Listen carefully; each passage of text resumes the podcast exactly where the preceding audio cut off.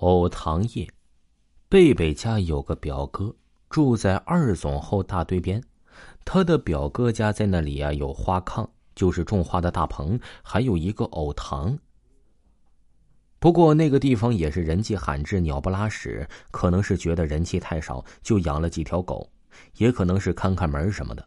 四周都是农田，每年收藕的时候啊，总要找人帮忙的。今年终于到了收藕的季节，我和大瑞都去帮忙，当然是贝贝推荐的。贝贝告诉我们，他的表哥收完这一季的藕就要搬走了，真不明白在这挺赚钱的为什么要搬走啊。这我们就更不明白了，我们也不想明白，我们只知道在这里待两天就会有半个月的网费了，其他的呀，真都是浮云呐、啊。到了贝贝表哥家里，他们热情地接待了我们，然后就开始一起下藕塘摘藕。其实啊，现在还不是收藕的最佳时期，不过贝贝的表哥好像有什么难言之隐，我们呢也就没有多说。这里藕长得真好，估计最起码也得摘两天吧。我们这边摘，那里就有商贩在称重装车，一直忙了一整天，我们都累得不行，天都要黑了。由于明天一早还要继续摘，所以晚上我们就不走了。洗了澡，吃了饭，我和贝贝、大瑞三人挤在一个房间一张床上，正准备休息呢。临睡前呢，这贝贝的表哥过来了，告诉我们，晚上不管听到什么、看到什么都不要害怕，更不要单独出去，知道吗？看着他那严肃的样子，我们略一迟疑，便点了点头。可是为什么呀？大瑞忍不住问他。哎，表哥叹了口气，告诉我们事情的原因。原来呀，他们家在这里每年都能赚到不少钱的，再赚几年买栋房都不是问题。可是前段时间开始，这里开始不安宁起来了。开始啊，突然有一天晚上听到狗在惨叫，他出来一看，竟然是有个小人骑在了一只狗的背上，双手紧紧地抓着狗毛，狗被痛得汪汪直叫。那狗背上的小人一看到有人出来了，突然一下子消失了。表哥虽然害怕，但是家当都在这里啊。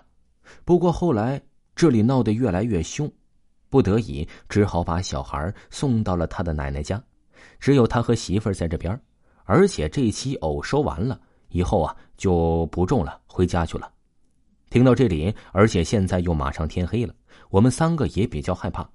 表哥安慰我们说，别怕，晚上不要出去，他们呢也不敢进屋来。我们这才放心下来。我们躺在床上，却怎么都是睡不着，想起表哥的话，心里实在没底儿。我们关了灯，就这样躺在床上，也没有说话。渐渐的，我们适应了黑暗，再加上月亮比较圆，洁白的月光透过窗户洒了进来，我们连外面都能看到，就是比较模糊的。慢慢的，我们一个个的都进入了梦乡。砰砰砰，开门哦！伴随着一阵敲门声和一个女的的声音，我们被敲醒了。迷迷糊糊的，大瑞随口答了一句来了，就要下去开门了。我突然想起了表哥的话，我踢了大瑞一脚，并问他，你知道外面是谁啊？贝贝和大瑞一下子想到了什么，惊出了一身冷汗。贝贝壮着胆子喊了一句，谁呀？开门哦！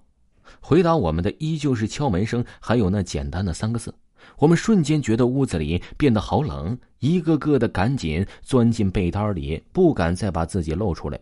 不过却没有睡觉，也睡不着。现在的我们呢，却是异常的清醒。过了一会儿，外面总算是安静了下来，我们也松了一口气。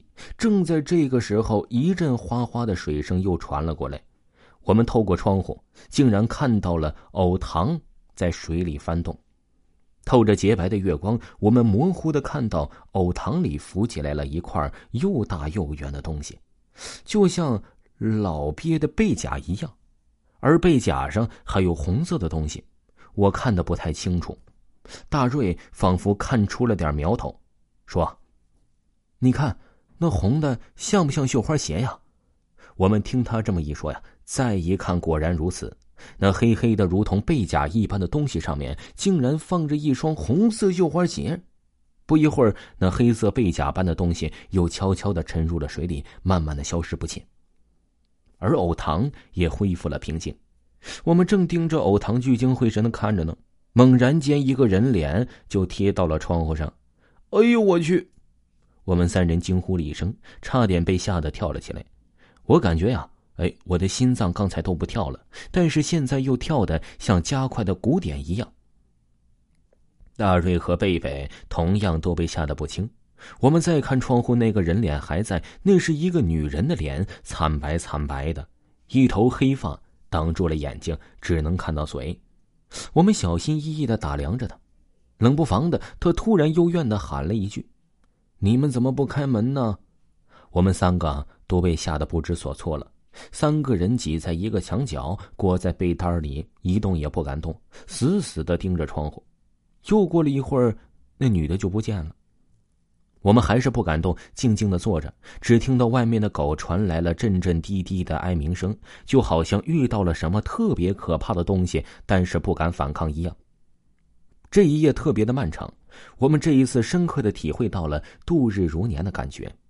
然而啊，好不容易才安静了一会儿，我们竟然又听到了一阵唢呐的声音。我们透过窗户望去，看到的场景我们是终身难忘。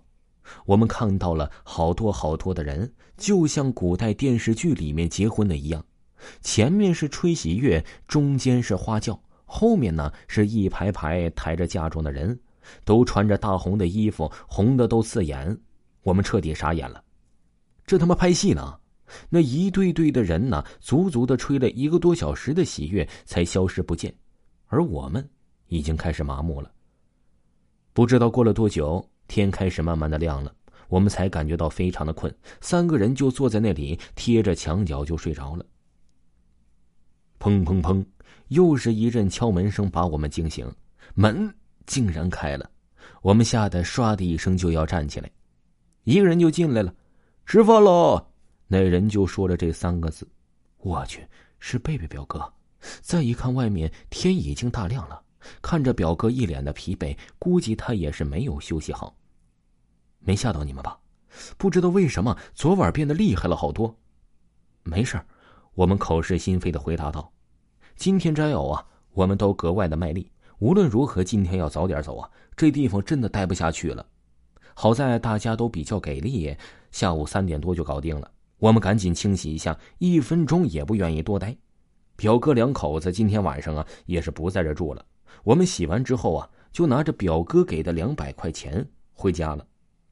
到了家里，我无意间看了一下日历，我才突然发现，原来今天是七月十五，也就是鬼节呀。听众朋友，本集播讲完毕，感谢您的收听。